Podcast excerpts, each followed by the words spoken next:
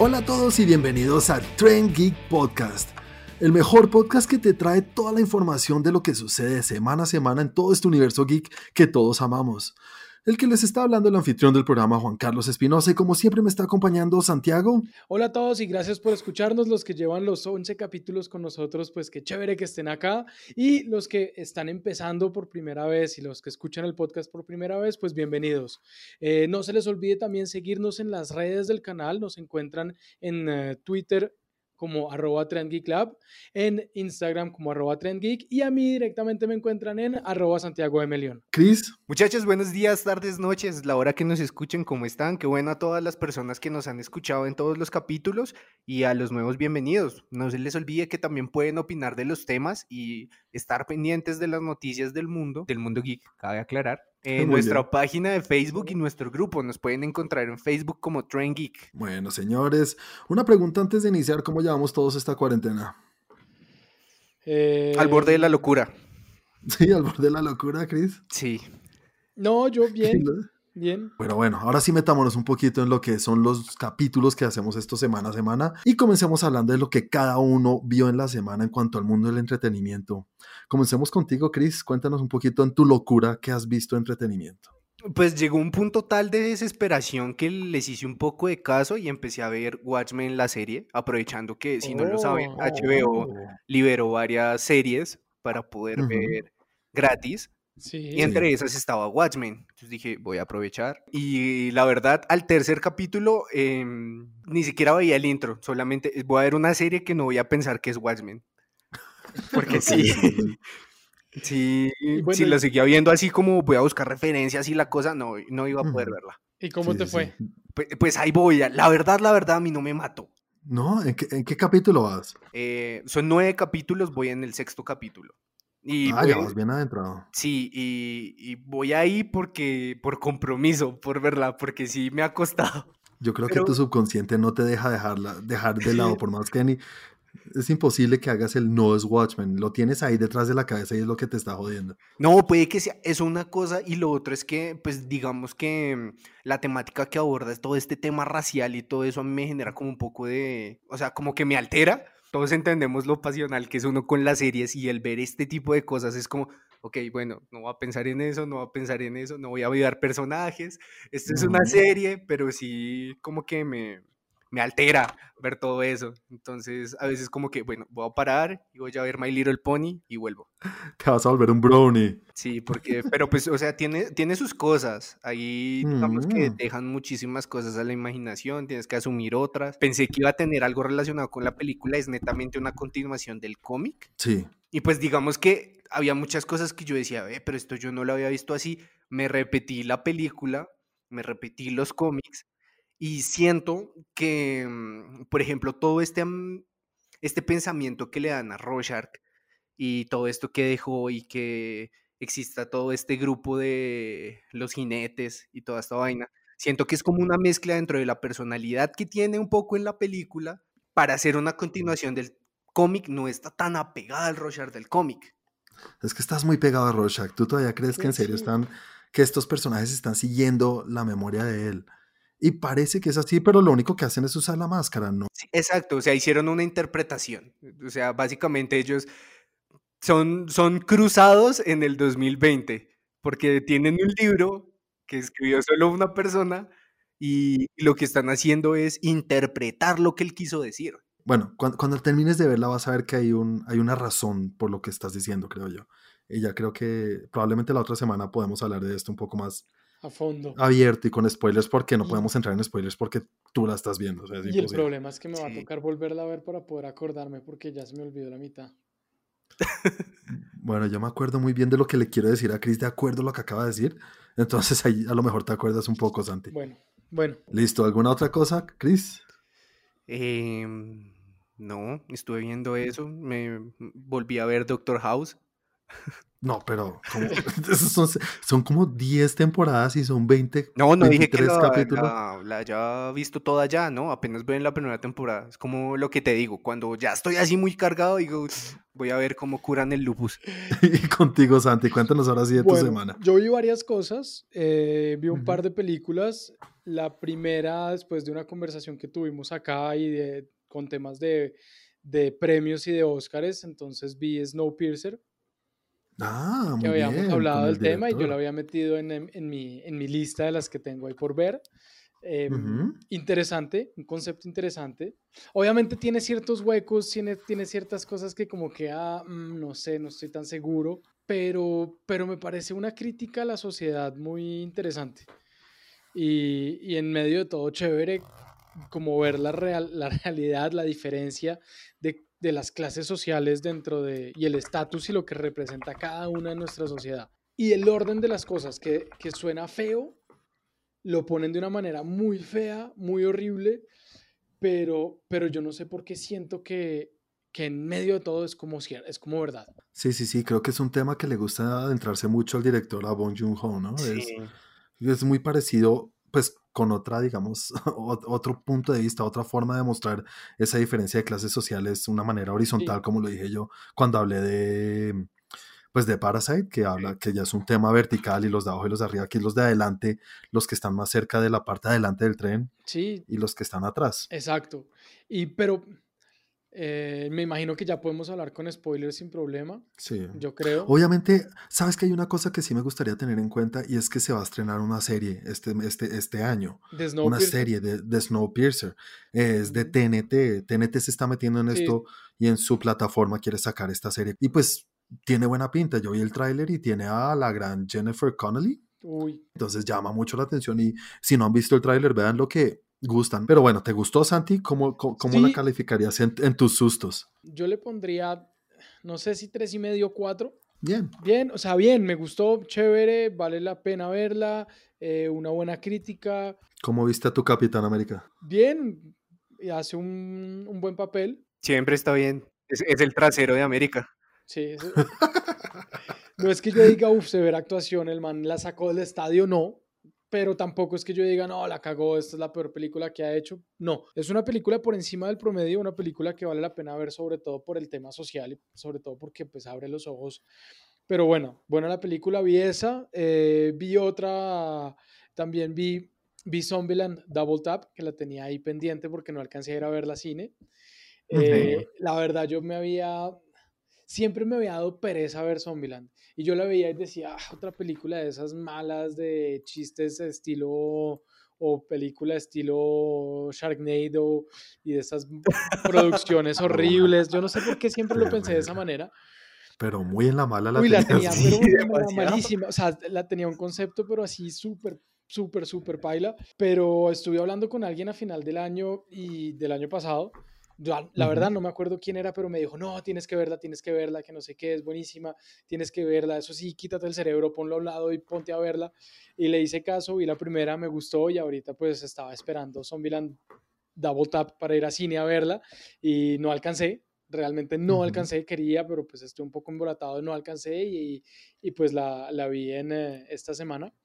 Y chévere, pues am- no sé, o sea, sigue la misma línea de la primera, me gusta el humor, me gusta la forma como la hacen, me gusta que es completamente estúpida, pero, pero inteligente al mismo tiempo. Y fue como, bueno, o sea, últimamente estaba metido como en ciertas películas un poco más intelectuales, Snowpiercer, como más serias, y meterme en algo que me hizo reír un rato fue, fue bien chévere. ¿Tú la viste, Chris? La primera, sí, claro. Y la segunda, No, esa no la he visto.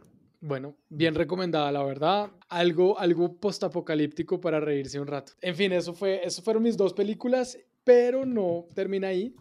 Porque esta semana sí estuve de vacaciones, entonces sí tuve más tiempo. Estuve viendo, empecé una serie nueva que me recomendaron y que me habían recomendado hacía, hacía como 20 días y yo, no, pero ¿por qué? ¿Pero por qué? Me decían, pero tienes que verla. Y yo, no, pues que tiene que ver con religión y, y pues yo con religión ah, me da pereza todos los temas de religión en fin. Ujú. Eh, me dijeron, no, dale, dale, dale, dale, hasta que me convencieron y, y me puse a ver el Mesías. Uy, la es la última cosa que yo diría Santi vio o te recomendaría. Y está buena, Sí, me ha pues, gustado. Voy como en el quinto, sexto capítulo de 10.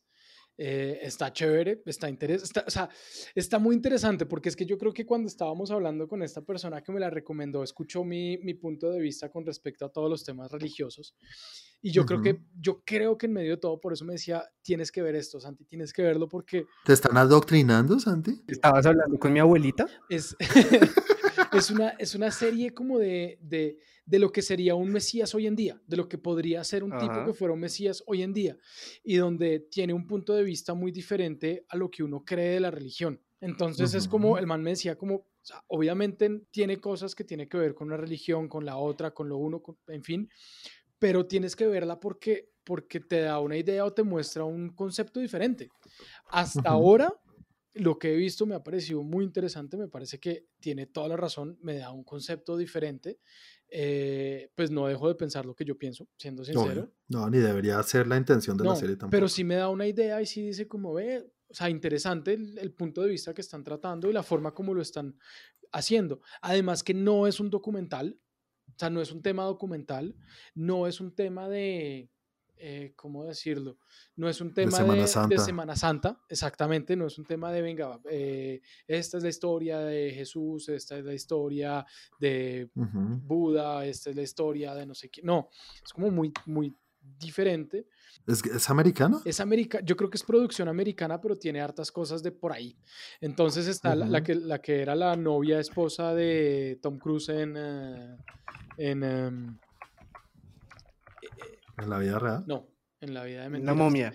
Eh, de, Tom Cruise en... Top Gun. Misión Imposible. Misión Imposible. En Cienciología. En Misión Imposible, Misión Imposible, la que era la... ¿Cuál? Michelle Monaghan. Michelle Monaghan. Eh, está un actor francés que es muy conocido que se llama Tomer Sisley, conocido en Francia. Bueno, pues aquí estoy viendo que por lo menos el Mesías es árabe, ¿no? o sea, es el Mesías, lo que debería ser. Sí, o sea, sí es árabe, habla, pues tiene muchas cosas en árabe, en, en eh, judío, no, eh, en hebreo. No voy a, no voy a editar eso, editarlo? En hebreo, tiene inglés, lo hablan en diferentes idiomas, tiene diferentes puntos de vista bien, bien chévere. Y pues como tú decías, Juan, las series de ahorita de, de esas de, de como de ver algo a última hora, las que yo les cuento que veo con Claudia a veces por las noches, que pues ya es un tema más común, más de los dos. Entonces, eh, eh, pues seguí viendo Friends por ahí de vez en cuando. Y eh, Doctor Paul, que me parece muy chévere. No sé si han visto Doctor Paul. ¿Doctor Paula o Doctor Paul? Paul? Dios mío, ¿de dónde sacas eso? Tú le haces caso a Netflix, ¿no? A ti Netflix te, te recomienda no, y tú le haces caso. Doctor Paul es de, Doctor Paul es de National Geographic tienen que verlo. O sea, es, es como, es de esas series reality de veterinaria. Ah, ok, ya. Es muy chévere. Semana a semana salvará un animal o algo así. No sé, estoy adivinando alguna tontería. Sí, pero pasa lo mismo que con CSI, que con eh, Criminal Minds, que con todo eso. Si tú ves un capítulo, ves cómo salva ciertos animales. Una vaquita. Sí, ¿qué pasa en la semana? Si tú ves la temporada entera, sabes qué está pasando con él, con la esposa, con la gente de, la, de, los otros veterinarios, eh, los animales que son recurrentes, que van una o dos veces, eh, el que había ido antes y volvió, lo que ha pasado con el tipo. El tipo es un teso, el tipo es un duro en temas de veterinaria, es como una eminencia, eminencia. de universidades a, que, a recibir premios, cátedras, en fin, vainas así. Eh, y el man es súper sencillo, o sea, la verdad es muy chévere. Pero es como, como el, el, el, que habla con los perros, César Millán, ¿es algo así? O, o sea, ¿tiene, ¿tiene un don? No, el man ¿O solamente es que es un duro como un Doctor House de animales? Sí, ah, pues. sí pero en la vida real. O sea, y sí, no, pues realmente el, tipo, el tipo sabe, sabe, sabe muchísimo Además que se ve como un viejito todo buena gente. Y enseña mucho y, y, a uno le enseña mucho de los animales. Bueno, bueno, chévere, chévere. Esas son las series que a veces llenan el espacio, pero a la, a la, vez son muy interesantes, no solamente sonido. Exacto. Eso es lo que me gusta. Ah, ¿Y algo más, Santi, con tu super semana? Ya, eso fue todo. Y creo que la próxima semana veré los dos o tres capítulos de El Mesías que me quedan y no más. Bueno, yo voy a hablar un poquito de lo que yo vi en la semana. No fue tanto como la semana pasada, lo siento, pero no tuve tanto tiempo. Pero vi cosas muy chéveres, muy, muy chéveres. Vi un, un stand-up. A mí me encantan los stand-ups, los stand-up de los comediantes americanos me fascinan. Yo creo que desde que vi a Eddie Murphy o a los que son los duros, los clásicos, mejor dicho, de stand-up, me fascinan. Y ahorita digamos que el más duro o hasta hace un par de años era uno que se llama Louis C.K. Luis Este tipo Tenía una, Sí, tenía una es- serie también. Sí, tenía una serie exactamente que se llamaba Louis. El tipo era el, el rey, mejor dicho, era el rey de la comedia ahorita y Sí, claro. cayó en todo, cayó en el problema de, la, de Me Too y con toda la razón. Si no estoy mal, lo que pasó fue que lo... El tipo tenía una maña rara y es que después de los shows, el camerino iba y les mostraba el pito a las damas. Estaba el pito y ya. No, al man le gusta masturbarse en frente de las mujeres. Le ponía sombrerito y le decía, hola, ¿cómo estás? Mira, te presento a mi amigo. Tiene una habilidad para que hable. Sí. Pero, pero las obligaba o simplemente lo veían en el acto y ya. No, pues no, no las obligaba, pero muchas de las mujeres que salieron a hablar decían como, es que en ese rol o en ese papel de, de jefe o de ser una celebridad y eso, se aprovechaba un poquito de eso. Y lo que voy, a lo que voy es que acaba de sacar un nuevo stand-up Ok. después de dos años. Y sí, habla del tema y lo habla y lo habla abiertamente ahí y pues dice, fue pucha, o sea, qué pena, pero creo que todos tenemos alguna cosa, no todos son aberraciones, pues que me gusta al gato, el man es un comediante muy chistoso, o sea, no, no es eso, pero pues esto es lo que yo tengo y la mierda ahorita más dura es que todo el mundo sabe lo que yo tengo y yo no sé lo de nadie. Y esto es lo que yo tengo, a mí me gusta masturbarme enfrente de las mujeres y qué pena, mátenme o lo que sea. Se entiende un poco, no lo, uno no lo comparte porque pues Sí, aparte que es que él siempre ha sido como de un humor así. Yo me acuerdo que él tenía una rutina donde decía que, mm, imagínese qué tan buena tiene que ser la pedofilia, que hay gente que se arriesga a hacer eso sabiendo que va a perder toda su vida. Sí, es que es- el tipo tiene un humor Sí. demasiado, demasiado vasto. Es Sí, muy- no es para todo el mundo. no es para todo el mundo. Recomendado, si les gusta el stand-up, véanlo, se llama Sincerely y creo que son de esos que logro perdonar, no, no sé, de pronto si, si le pasara a una mujer que conozco y sale con un trauma porque este tipo le dio por masturbarse enfrente de ella, sería distinto, pero a mí no me parece tan grave como lo, un Kevin Spacey o un, eh, pues sin hablar de Weinstein y esos. Sin hablar de Weinstein, pero lo que hizo Weinstein. Sí, este man hizo una cagada y todo, pero creo que logró perdonarlo. No logro, no logro entender cómo, bueno, listo. O sea, la, la, la, la vieja entra al cuarto y el tipo está ahí haciendo sus vainas y, ah, listo, ¿me viste? No, el man les, di- el man les dice. Oiga, venga, mira. Míreme, míreme, míreme, míreme. Sí, sí, el man les dice, oye, me puedo masturbar enfrente tuyo. Y en el stand-up dice, sino que el otro- uno de los chistes que dice es como, lo único que aprendí es como, si me quiero masturbar enfrente de alguien, tengo que preguntarle por ahí unas tres veces. ¿Estás segura? ¿Estás segura? Sí. Entonces el man es muy chistoso y lo acepta. Y el man dice, sí, ya, qué pena. Ah, Por lo menos pide consentimiento. Sí, sí, el man. Y no lo hace. de O eso dice, ¿no? Pues eso dice, exactamente. Yo tampoco puedo decir acá, lo conozco y sé que es así. Eh, chévere si les gusta, entonces véanla. Y la otra cosa que vi es lo que es para mí ahorita la mejor película del año. Y estoy hablando de, sí, vamos con el chiste. Me vi el hoyo. Saquemos el chiste rápido. Es un chiste fácil. Te viste listo. con espejo. no, ni contorsiones ni nada así. Ok. Bueno, El Hoyo, ya para los que no saben, es la película que está generando mucho de qué hablar ahorita en Netflix. Sí. y en inglés se llama The Platform o la plataforma también he visto por ahí que en algunos países se llama así. Es una película que salió en el 2019, pero eh, estuvo en, creo que estuvo en el Festival de Toronto y se ganó un premio y todo, que fue el premio como de la película más... mm, Profunda. bueno, ese estuvo bueno, ese chiste te lo acepto, muy bueno, Chris. Y mira que yo no la quería ver, y en un canal que nosotros vemos que es Collider, que en Collider hablaron de esa película. Sí, que dijeron. Y hay un capítulo completo y dijeron que es una, pero mejor dicho, todos los que siempre rompen todas las películas, las destrozan, Sí. decían que era una locura muy buena, que era increíble, que no sé qué. Y entonces la vi. Es muy, muy, muy buena. Que no solamente estoy hablando de que es mi película favorita del año por lo poco que ha salido hasta ahora, sino que creo que se va a quedar ahí y se quedaría ahí, incluso en un año normal en el cual salen 500 películas, lo que sea. Justo hoy estaba hablando con una persona que me encontré eh, en, en el momento que sacó a la perrita y él sabe pues que yo tengo esto, que me gustan las películas y, es- y me habló de me habló del hoyo, me habló de que, que se vio el hoyo y me dijo que no, que pues sí, que chévere, pero que no lo había matado y que el final no le gustó. Mira, es una película que tiene unas alegorías, unas referencias, unas tiene un tema detrás muy, muy profundo. Es muy parecido el tema a lo que hizo Bong Joon-ho con Parásito. Habla mucho de ese tema, de lo que son las redes sociales. Y solamente viendo el tráiler ya vas a saber que sí, obviamente ese es el, el tema de la película. Y lo trata de una manera demasiado burda y cruda como yo creo que es en realidad la sociedad. Y es tal el punto que, que, decidí escribir un capítulo para el canal de YouTube. Entonces esta semana la voy a publicar en el cual doy mi opinión sobre lo que yo creo que es lo que quiere tratar el tema, qué significa cada cosa. Entonces esperen eso. Pero yo sí la súper recomiendo. Lo único es que sé que es un poco fuerte visualmente. Es un poco cruda, como dije ahorita, y no se guarda nada. Es una película española. Sí. Entonces tiene cosas que tú sabes que los españoles o los otros países, digamos, no son tan complicados con este tema de los ratings como en Estados Unidos. Y por, poner un ejemplo, es como Irreversible. ¿Alguna vez ustedes vieron Irreversible? Sí, claro. Como películas que marcan. Sí, son películas que marcan. Esa película es terrible. Pero, pero es muy buena película a la vez. Creo que nunca nadie la podría volver a ver. Yo, yo, es, es, difícil, es muy difícil y mucha gente, y lo he visto en mucha gente, y de hecho lo he visto en, eh, en otras personas que tienen medios como este, que, que, que no son capaces de terminarla. Y yo creo que lo, lo más duro son los primeros 20 minutos. Y ahí en adelante ya...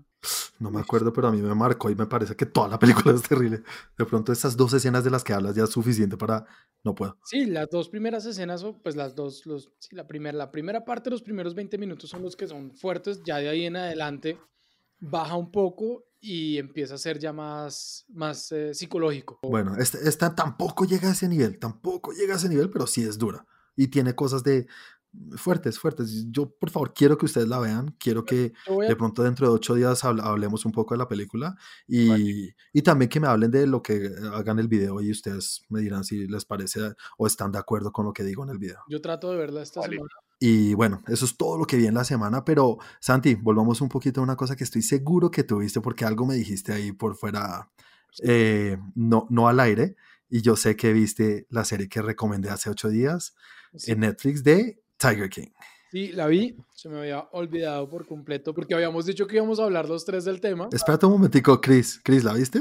Completa no. Tengo unas preguntas que les quiero hacer y creo que Chris puede centrar un poco ahí para que hablemos un poquito del tema. Primero quiero que me hablen de qué, qué, les pareció, qué sintieron mientras estaban viendo cómo se desarrollaba la historia o... Que la gente está loca. ¿La gente en general o tú lo asocias a una cultura americana? Todos estamos locos en el mundo, punto. Y ya, diferentes tipos de locura.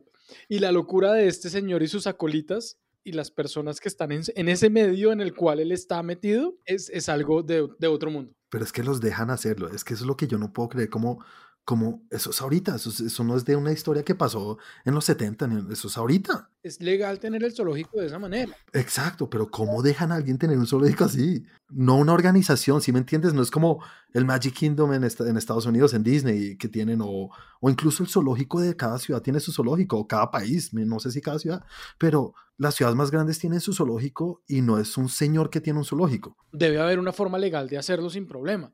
Debe haber una forma legal en la que él decía, uno era un solo, es un zoológico, no sé qué, está dedicado a, eh, o sobre todo teniendo eh, felinos grandes. Creo que en algún momento dice como, eh, yo empecé de esta manera, después dije, ah, ¿por qué no hacer un zoológico, no sé qué, está, y, y, saqué los permisos y acá estoy. Algo así, lo habla muy corto. Una cosa antes de seguir, creo que para los que nos están oyendo y creo que si, ustedes están de acuerdo, creo que tenemos que hablar de esta serie con spoilers. Y bueno, si, si alguien nos está oyendo y le molesta mucho los spoilers, póngale pausa unos 10, 15 minuticos mientras hablamos y síganos oyendo. Igual en la descripción del capítulo, si podemos, ponemos un poco en, en qué momento vamos a hablar de spoilers, ¿les parece? Vale. Y ahora, lo que, ¿qué es lo que sentiste tú? Tú que amas tanto los animales, ¿qué, qué, te, qué te generó? Dolor, molestia, rabia en ciertos momentos y cómo, cómo, cómo, la gente puede llegar a hacer de esa manera con los animales y cómo la gente puede ser tan hipócrita, porque es que ahí hay otra vaina y es que está solamente, está él que en ciertos momentos lo entendía y el tipo decía, yo tengo un zoológico, yo tengo animales, son mis animales y qué, y le saco plata, pues sí, tengo que vivir de esto, los maltrata de ciertas maneras y es claro que tiene un zoológico pero esta otra vieja, Carol, no me acuerdo cuál era el apellido, que tiene una, un, ¿cómo se dice? Un resguardo de animales. Mm, digamos como un santuario. Un, santuario de, un santuario de grandes felinos en los cuales se está protegiendo, pero cobra por la entrada, no le paga a la gente, tiene una tema de, de voluntariado, pero entonces... Voluntariado, sí. gente, pero recibe plata de eso y tiene a los animales en peores condiciones que los del zoológico. Y es un santuario. Es que es terrible, ¿no? Es como- Carol Baskin se llama. Carol Baskin. Es como, ¿por qué? O sea, ahí yo creo que a mí me va peor con ella que con los otros dos o tres. Porque es que los otros dos o tres por lo menos son sinceros y dicen, sí, tengo animales y los pongo a reproducir y no me importa y hago esto. Y yo digo, ok, no está bien. Pero saben lo que tienen y lo están haciendo y lo estoy viendo. O sea, y, y no están ocultando. Esta otra vieja es, yo creo que lo peor que tiene la humanidad en- en- en- de las peores personas que he visto. Y bueno, Chris, cuéntame un poquito acerca de lo que a ti te pareció. Hay una cosa de lo que yo pensaba y es más como a nivel de lo que quiere mostrar esa gente, ¿sí? Y me, me refiero a que, por ejemplo, si yo les digo una palabra así como snob, ustedes Ujú. piensan en un grupo selecto de gente, si yo les digo el redneck, ¿sí? Piensan en un Sí. grupo selecto de gente. Me parece que esto es como crear uno nuevo de esos grupos, ¿sí me hago entender? Sí, me gusta cómo lo pones. si lo pones de esa manera, es como estamos creando un nuevo estilo en el que, si, no sé, antes era quien tenía el pito más grande, pues yo tengo más tigres que usted, ¿sí? Y estos manes me quieren y es como, este es mi poder, poder que usted no tiene, que representa plata, porque imagínate mantener todo eso, representa el poder a nivel político, porque yo los puedo tener. Pero es que hasta la Casa Blanca los llevan. Es que, en serio, tienen mucho poder solo por tener un, gat, un, un, felino, un felino de esos. Exacto, entonces creo que es como eh, ver el- el nacimiento de una subcultura extraña basada en...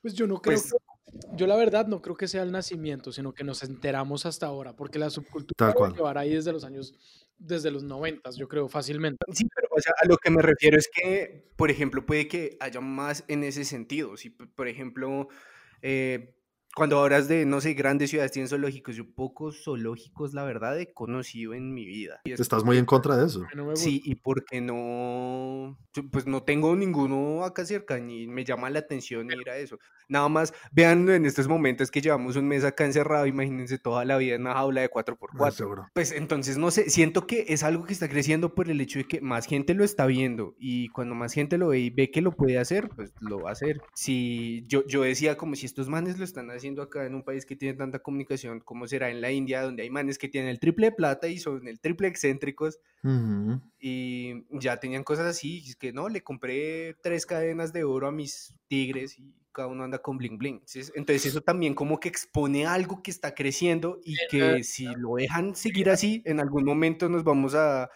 dar cuenta de que hay gente paseando su tigre o con su hijo encima. En los Emiratos pasa mucho. Exacto. Sí. No, hay, no, hay, no hay alguien bueno en la serie. Todos, todos son terribles, ¿no? To- a todos los odio. Todos son malos. Y todos son malos, no hay nadie bueno. Y es que Netflix creo que en ningún momento toma una posición. Entonces, no sé si eso sea bueno o sea malo, pero no toma una posición, nunca dice como esto es bueno, esto es malo, sino que muestra las cosas como son. Entonces, no sé si es que yo quería que en algún momento, aparte de al final que, que pone el letrero de lo que les dije, los números, ¿no? De esto es lo que hay y los números son así. Hay una cantidad de tigres y solamente en Estados Unidos hay más que en el mismo África. Que, que no sé qué es lo que quiere decir con eso. De pronto es informarlo un poco, un, po- un poco a uno o, o abrir los ojos como ustedes están diciendo. A mí la verdad me gusta el hecho de que Netflix no tenga un punto si es bueno o malo. Porque eso también hace parte del- de lo que uno va viendo, donde uno, uno mismo se va dando cuenta de quién está bien y quién está mal y que se da cuenta de que realmente todo el mundo está mal. Obviamente hay personas buenas, no digo que no, pero la vida es así en ese tipo de situaciones en las que todos son malos y en ese tipo de mundo donde uno dice no hay uno bueno, no hay uno que sea mejor que el otro, porque es que ahí muestran una sola parte que es la parte del comercio de animales de felinos grandes, pero le dan una pequeña idea de las, de las serpientes y de otro tipo de animales que también están comerciando, comercializando allá. Entonces, a mí sí me gusta el hecho de que Netflix diga, esto es lo que está pasando. Usted hágase su propia idea y usted verá qué es lo que quiere pensar. Esto es lo que pasa. Esta es la historia de estas tres personas. Sí, y es- creo que estoy de acuerdo con lo que estás diciendo porque la idea de cualquier medio de comunicación o cualquier medio de entretenimiento es informar o decir más que decirnos qué debemos pensar. Y ¿A ustedes les gusta y han visto los do- documentales de Michael Moore? Sí, claro, mucho. Sí. Y los veo porque pues sí muestran ciertas cosas, pero siempre los cojo con pinzas o pues trato de, de, de- de analizarlos un poco mejor que el resto de la, de la gente, porque Michael Moore es muy subjetivo. Él siempre muestra una parte y siempre muestra lo que quiere mostrar y no muestra el otro lado de la moneda. Los documentales de él son, pues los que yo he visto, son muy de voy a denunciar esto y voy a mostrar todo lo malo que tiene esto, pero nunca muestro nada bueno, las repercusiones, mm. quién está trabajando a favor, nada, muestro solo lo malo. Y a mí personalmente no me gusta tanto ese tipo de documentales. Mientras que mm. en este me da la impresión de que me están exponiendo toda la información ahí, que todo es malo, pues sí, pero ahí está. Sí, todos son muy malos, mal Eso es lo que hay. Yo la odié y lo que dije ahorita, la odié todo el tiempo, pero no podía dejar de verla. Es como las películas de Bong Joon-ho, te, te, dan cachetadas y no te das cuenta. Bueno, esta sí es un poco más de te voy a patear, pero vamos a seguir hablando. Bueno, y la segunda pregunta que tengo para ustedes es, ¿qué, qué, qué piensan ustedes de que una serie así esté generando tanto, tanto boom? ¿Será que es por lo que todos estamos en cuarentena que no hay nada más que ver? ¿Ustedes creen que si estuviéramos eh, fuera de cuarentena tendría este boom? ¿O es que a la gente le gusta ver cosas dañadas? Yo creo que sí por dos razones. Uno, lo que acabas de decir, Juan, hay un tipo de población que le gusta ver cosas dañadas, que le gusta ver que son amarillistas y le gusta ver eso. Y hay otro tipo de población más como nosotros. Y bueno, sin hablar de todos los animalistas que deben estar detrás de esta gente, deben estar ahí detrás de la serie, que deben estar viendo todo, todo lo que está pasando a mí me parece que son esas tres poblaciones las que están viendo esta serie. Tiene que ver mucho con esta ola creciente que ha salido de, hay muchísimas personas que ahora viven con animales, esto del nuevo pensamiento de no tengamos hijos, tengamos animales, ellos ya están, no repoblemos más la tierra y demás, los acerca un poco más a tener ese contacto con animales, ¿sí? Y yo creo que, pues, uno, nos está, lo que dice Santi, es gente muy loca, ¿sí? gente que hace vainas demasiado raras, o al menos raras para lo que uno está acostumbrado a ver. y, pues eso genera morbo. O sea, digamos que empecé a ver un poco y mucha gente decía como, no, merca, es que yo lo veía porque no podía creer que ese man eh, tuviera dos esposos. Entonces es como... Eh, como es que es una secta, ¿no? Exactamente, es como mostrarte muchos puntos de vista de lo mal que estamos o para dónde vamos también es exponer un problema. Sabemos que lo del tráfico de especies siempre se ha hablado, siempre. Sí, para poner un ejemplo, o sea, Pablo Escobar tenía un zoológico ahí en su finca. Y no hablamos de tigres, hablamos de que el man tenía hipopótamos. Que ahorita hay uno por ahí perdido y que puede Exacto. Sí. Entonces, es como, yo creo que parte de lo que mostraban es, vea, o sea, usted pensaba que esto era algo viejo y esto sigue pasando mientras usted piensa que no pasa nada. Y es así, esta vaina siguió creciendo y el problema, que es algo que está pasando hoy en día, yo lo he visto, es por ejemplo, ya salen, Marica, la otra vez estaba escuchando que iba a haber en México una marcha de los pedófilos. ¿De ellos o contra los pedófilos? De ellos. O sea, gente que decía, no, pues es que si yo quiero amar a un niño, ¿quién me lo va a impedir? Y todo ese tipo de cosas, si se dejan hacer, lo que busca es normalizar esas cosas, ¿sí? a estos manes lo dejaron hacer eso y ellos quieren normalizarlo. Sí, no, pues es que yo cuido a mis tigres, sí, obviamente tengo que pagarle a un montón de gente que le paga a cazadores para que me los traigan acá y estoy colaborando con muchísimo del mercado negro y muchísimo de países subdesarrollados que son los que hacen eso, pero no, yo lo traje bien y está normal, ¿no? Usted lo ve mal. Y ese es el problema, si se dejan hacer ese tipo de cosas, se normaliza. Y una vez esa vaina esté normalizada, pues ya la gente, tú dices, oiga, no estoy de acuerdo, hey, me estás discriminando. Quiero ver eso que acabas de decir de los pedofilios, no puedo creer. ¿Pedofilias? Maldita sea. Pedófilos. No sé hasta qué punto sea bueno, pues obviamente yo siempre he sido como merecemos la libertad y todas estas vainas, pero o sea, esto no esto no lo podemos normalizar así como así nada más porque ay, no es que si no lo hace yo me siento discriminado, pues porque lo que estás haciendo no está bien. Sí, no tiene que existir una ley. Hay cosas que por ser humanos o, o por, por sociedad, por lo que sea, se sabe que están mal. Bueno, es una serie complicada, es muy interesante y creo que el boom que tiene también tiene que ver con mucho con, pues mire, nos dio para hablar casi 20 minutos de un tema que fue pucha, creo que ninguno va a decir es la serie que más me ha gustado, pero es que la locura llama mucho la atención y qué pena con ustedes y no sé si a ustedes les pasa, pero yo veo esos animales y digo, yo quisiera agarrarlos y acuchicharlos y, y abrazarlos, es que son, son muy chéveres. Claro, uno le da ganas, pero pues es que cuando uno ve todo lo que está detrás, se las aguanta. Y ni siquiera, así sean los delfines, yo, ¿quién no quiere nadar con los delfines y eso? Pero siempre, siempre uno tiene que pausar y decir, es que está mal, uno sabe, uno sabe cómo los deben maltratar y están ahí en una piscinita de mierda. Este capítulo va a ir un poco larguito, terminemos un poco hablando un poquito de dos cositas que pasaron en el mundo de entretenimiento. Primero, ¿siguieron el video de Ezra, de Ezra Miller, lo que hizo? Sí, claro. Para los que no saben, eh, Ezra Miller estuvo, creo que en Islandia, en el, y primero que todo, ¿por qué, están, ¿por qué estás en Islandia? ¿Por qué estás yendo a un bar? Si supuestamente estamos en confinamiento, estamos en cuarentena. De pronto en Islandia ahorita no hay todavía la obliga, no, el gobierno no los ha obligado, pero tú como persona deberías hacer tu parte, como todo el mundo. Eso aparte, estaba en un bar y parece que un, una, una, gente que estaba ahí en el bar, un grupo de personas tontas, lo estaban molestando, pidiéndole fotos y que los saludara y el hecho es que fue tal el punto que en el video, lo que vemos en el video es que Ezra Miller atacó a una señora, o una vieja, una niña, no sé, pero atacó a una señora y la coge del cuello hasta tal punto de llevarla al suelo. Ahí se acaba el video. ¿El video dura qué? ¿Siete segundos? Sí. Diez, segundos, no dura mucho. Ahora sí, Santi, cuéntame tú qué opinas al ver el video. ¿Qué piensas? Que es un montaje, que era un sí. que yo siento, yo veo la cara de él que está toteado de la risa y la cara de ella que está toteada de la risa. Yo siento que es un chiste entre amigos, que puede ser algo uh -huh. entre amigos y que simplemente cogieron el momento y lo, lo viralizaron. Está sacado de contexto. Exactamente, yo siento que está sacado de contexto y que de pronto era un tema de entre dos amigos o entre dos personas hablando, tomándose un trago y diciendo, oye, ¿qué, y, te, y, si te llegan a atacar, ¿qué pasa? O cómo hacías tú con Flash, con Batman y no sé qué, y pues mira, cuando los cogía del cuello, hacía así, ¡ta! y me tumbaba al piso, algo así. Porque yo no, o sea, se me hace muy raro además porque de verdad no se ve, yo no veo que estuvieran peleando, no se ve como si estuvieran vociferando y están toteados. No, y aparte, aparte hay otra cosa, que es que generalmente cuando pasan ese tipo de cosas, hay 72 ángulos de cámara distintos. Aquí solamente tenemos un video de una persona y es que no había nadie más al lado. O sea, si fuera así de ¿en serio, Ramírez está en un bar, habían 76 cámaras así. Bueno, no sé. ok, ya oyendo eso, yo también pensé lo mismo cuando lo vi. Y una cosa que ustedes dicen que es muy obvia y es que un video de 7 segundos, el que está grabando, ¿por qué no sigue grabando? Una cosa que es, es oro, es oro lo que está grabando y no, lo paro porque quiero ir a separarlos, no sé, bueno, de pronto el tipo era, era un héroe, era un héroe de verdad y prefirió dejar de grabar y separarlos. Pero después de esto, estuve averiguando y sí es completamente real lo que sucedió. Salió, salió en Variety y le entrevistaron al dueño del bar. El dueño del bar dijo eso, que sí, lo estaban molestando, ni siquiera lo estaban insultando ni nada, sino que se lo, lo estaban ya acosando mucho con el tema de, hey, una foto así ni siquiera fue que lo hayan maltratado, pues.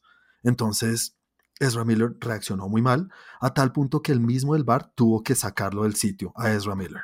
A mí ya Ezra Miller se sale de mi llavero y me cae como un culo y es un pedazo de, de, de imbécil.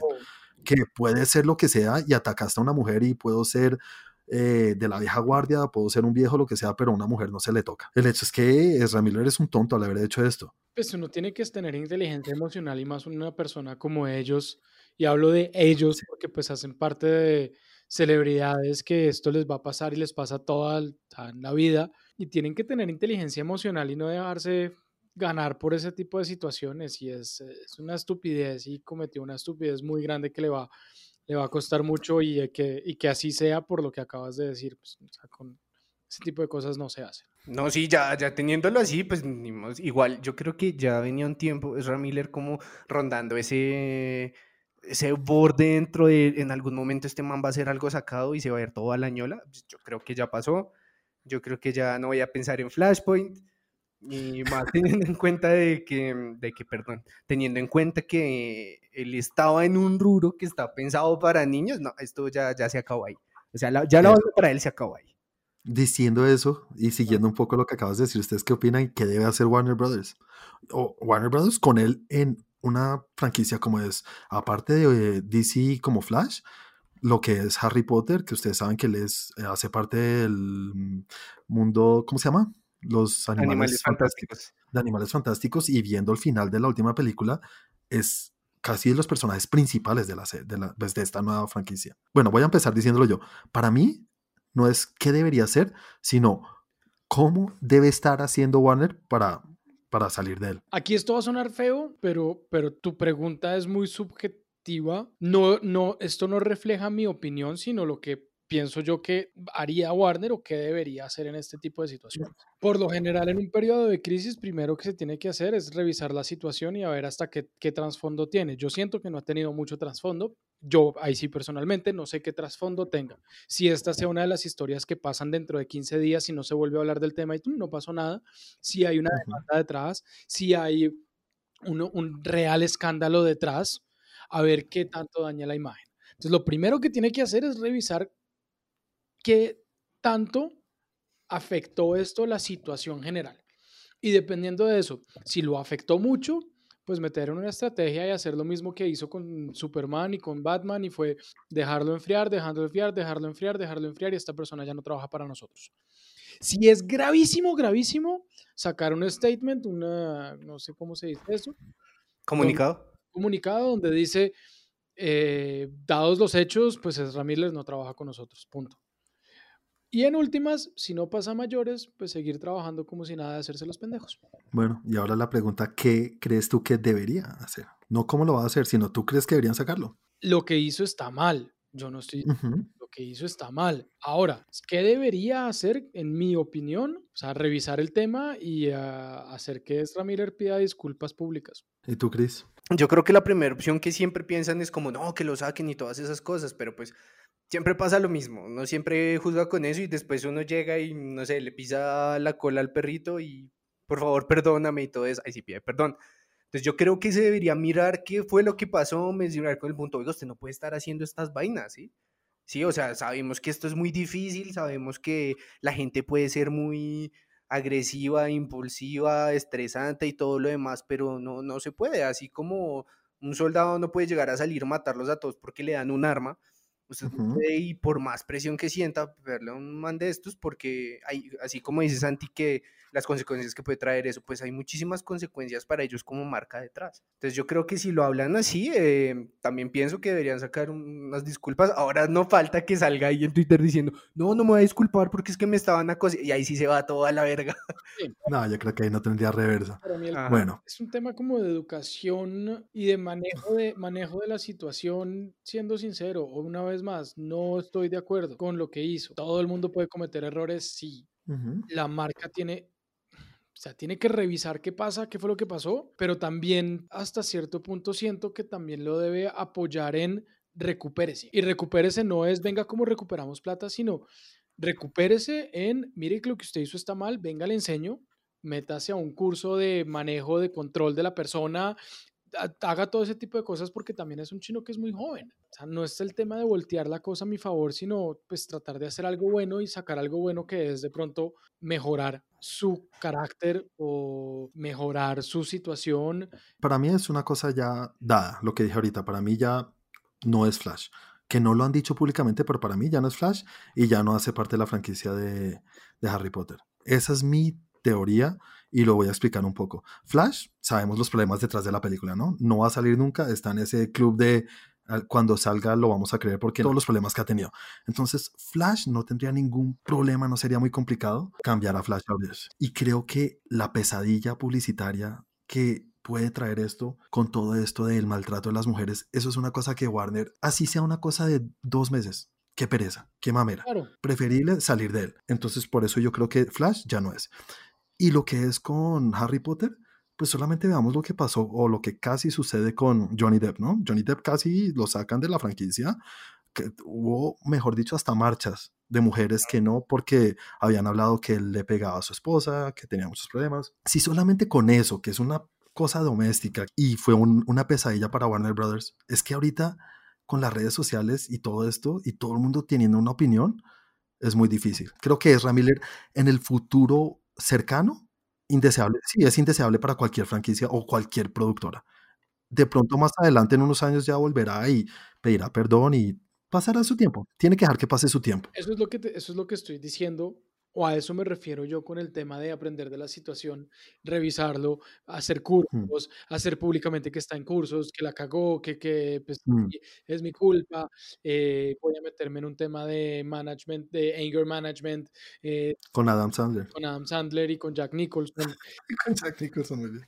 Voy a, voy a hacer cursos de no sé qué, ta, ta, ta. Obviamente eso no quiere decir que va a salir en la próxima película. Flash, tienes razón, para mí pues es fácil porque pues simplemente se deja ahí quieto y ya. Y no va a salir. Y no tiene tanto problema. Pero todo lo que está con la franquicia, con la otra franquicia de eh, Animales Fantásticos, Animales Fantásticos, pues ahí ya se complica un poco. Si lograron hacerlo con Johnny Depp, que es un man que lleva 40, tiene, tiene 50 años y lleva 30 pega, o sea, con problemas de, de, de violencia, de violencia de, y, lo siguen contratando. Disney lo contrató para Piratas del Caribe y sigue haciendo parte de Piratas del Caribe. ¿Por qué no lo van a lograr con Ezra Miller? Y sigue cagándola y sigue haciendo vainas. Y no se le puede, y también estoy de acuerdo que tampoco es que se le pueda acabar la carrera al primer error. Pero pues es, no sé, no sé, no sé. Yo trato como de relativizar el tema y no por el lado de hacerle daño a las mujeres porque no estoy de acuerdo. Hay que, hay que pensar las cosas y pues ahí eh, no deja de ser una persona y por más de... Y, y pues no deja de ser una industria lo que tú dices, no estamos de acuerdo con el, con el abuso a las mujeres o el maltrato o el feminicidio, como quieran llamarlo. Y tampoco podemos juzgar a nadie, a ninguna persona, sea el que sea, porque todos tenemos un día tonto, un día malo, un día que se nos va la pinza, un día que jodemos algo. Y si a todos nos juzgaran por ese día que nos, que nos fue mal, pues creo que nadie podría trabajar, nadie podría ser una buena persona.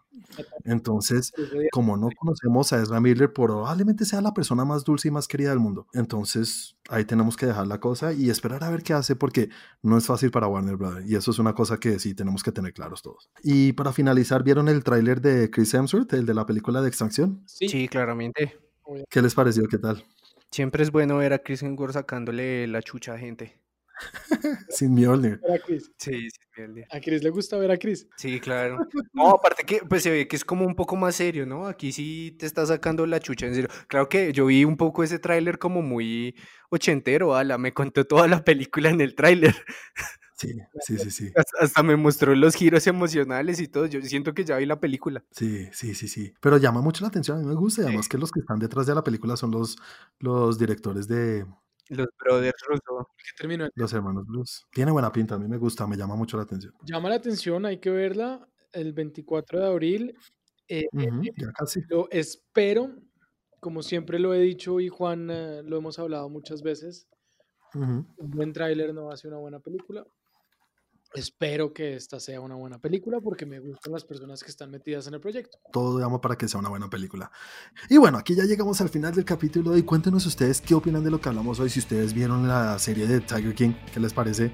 De pronto, como dije, de pronto a ustedes les parece bien y les gustan los gaticos y les gustaría ir a revolcarse con ellos. Todas esas cosas son válidas porque creo que todos tenemos amigos que se han tomado esa foto de la que habla ahorita con el delfín, ¿sí o no? Sí. No, pues a mí, incluso hay amigos que no han conocido el mar. Ay. no, no, me no, pues la verdad es que no, no me he fijado, pero pues sí, sí, sí es famoso como de...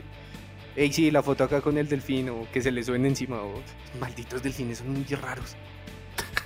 Después nos cuentas ese, ese, esa folla que veo que tienes ahí rara. Bueno, señores, entonces nada, y cuéntenos ustedes qué opinan de lo que hizo Ezra Miller, ¿están de acuerdo con lo, dijimos, con lo que dijimos ahorita? ¿O de pronto les parece, hey, es una tontería y pasa todos los días y dejémoslo ahí? Todo eso, déjenos saber en los comentarios, si hacen comentarios en, si lo están oyendo a través de los, del Apple Podcast, ¿cómo se llama? Sí, en, Apple iTunes de Apple Podcast o iTunes, donde sea, todo eso nos ayuda muchísimo. También no se les olvide nuestras redes sociales, donde también nos gusta que nos hablen de todo esto. Santi, háblales un poquito de las redes. Claro, nos pueden encontrar en YouTube todos nuestros videos, todo lo que tenemos, todo el contenido que hemos venido haciendo estos años para ustedes. Lo encuentran en YouTube en www.youtube.com slash trendgeek. También nos encuentran en Twitter como arroba trendgeeklab y en Instagram como arroba trendgeek.